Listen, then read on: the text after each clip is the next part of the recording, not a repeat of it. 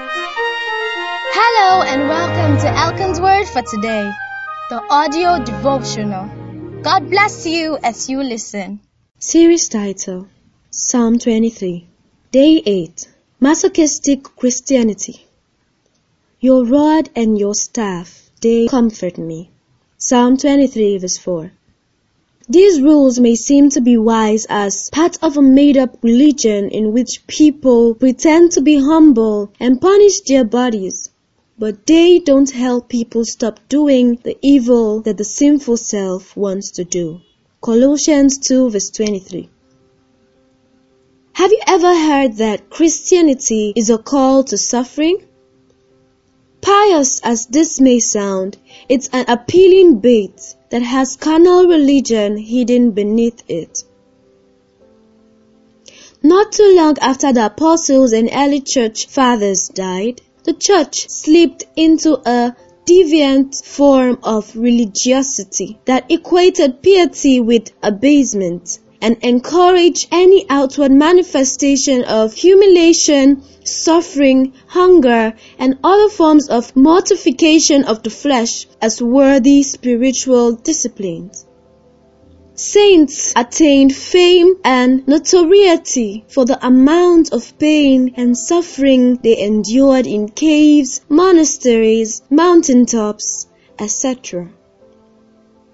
Unfortunately, vestiges of this religious masochism, the tendency to invite and enjoy misery, still remains with us today.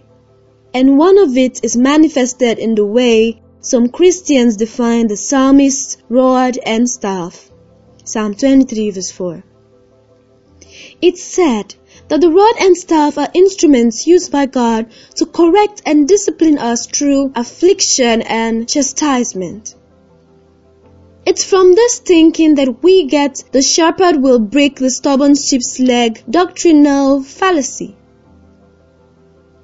No right thinking shepherd will deliberately cripple his own sheep because it's stubborn. And if human shepherds don't, the good shepherd doesn't. Only a psychologically unsound or religious mind will say that a buffeting rod is comforting.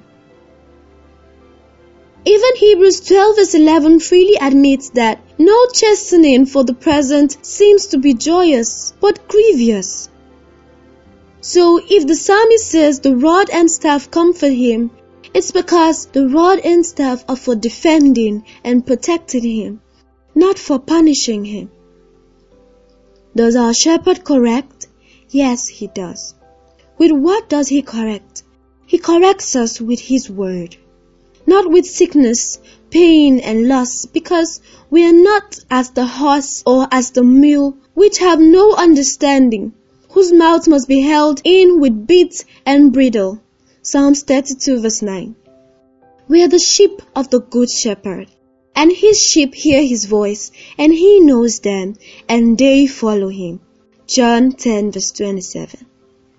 Hallelujah! More blessings await you today You'll not miss them in Jesus' name. This was an audio recording of Elkan's Word for today, the devotional for growing believers by Greg Elkin. For more information and other edifying resources, visit us at www.gregelkan.com. That's G R E G E L K A N dot com. You can send your comments or questions by WhatsApp or Telegram to plus 234 813 664 2912. God bless you.